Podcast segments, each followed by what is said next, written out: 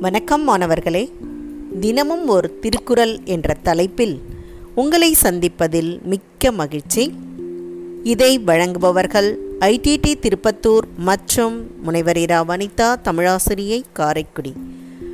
கடவுள் வாழ்த்து அதிகாரத்தில் ஐந்தாவது திருக்குறள்.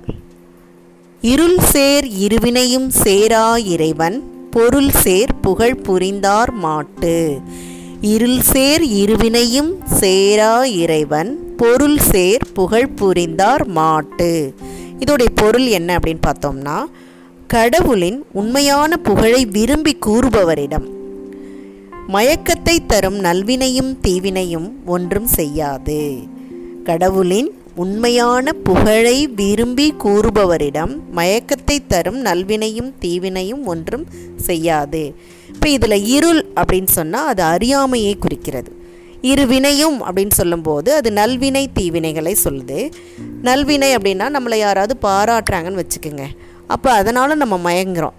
அதே சமயத்தில் நம்மளை இகழ்ந்தால் அதுக்காக வருத்தப்படுறோம். ஆனால் இது வந்து இந்த இரண்டு வினைகளும் நம்மளை ஒன்றும் செய்யாது. எப்போ அப்படின்னு கேட்டோம்னா இறைவனுடைய புகழை மட்டும் பேசுபவர்களுக்கு இந்த ரெண்டு வினையுமே ஒருவித மயக்கத்தையும் தராது அப்படின்னு சொல்கிறாங்க அப்போ புகழுக்குரியவன் யார் அப்படின்னு பார்த்தா கடவுள் மட்டும்தான்.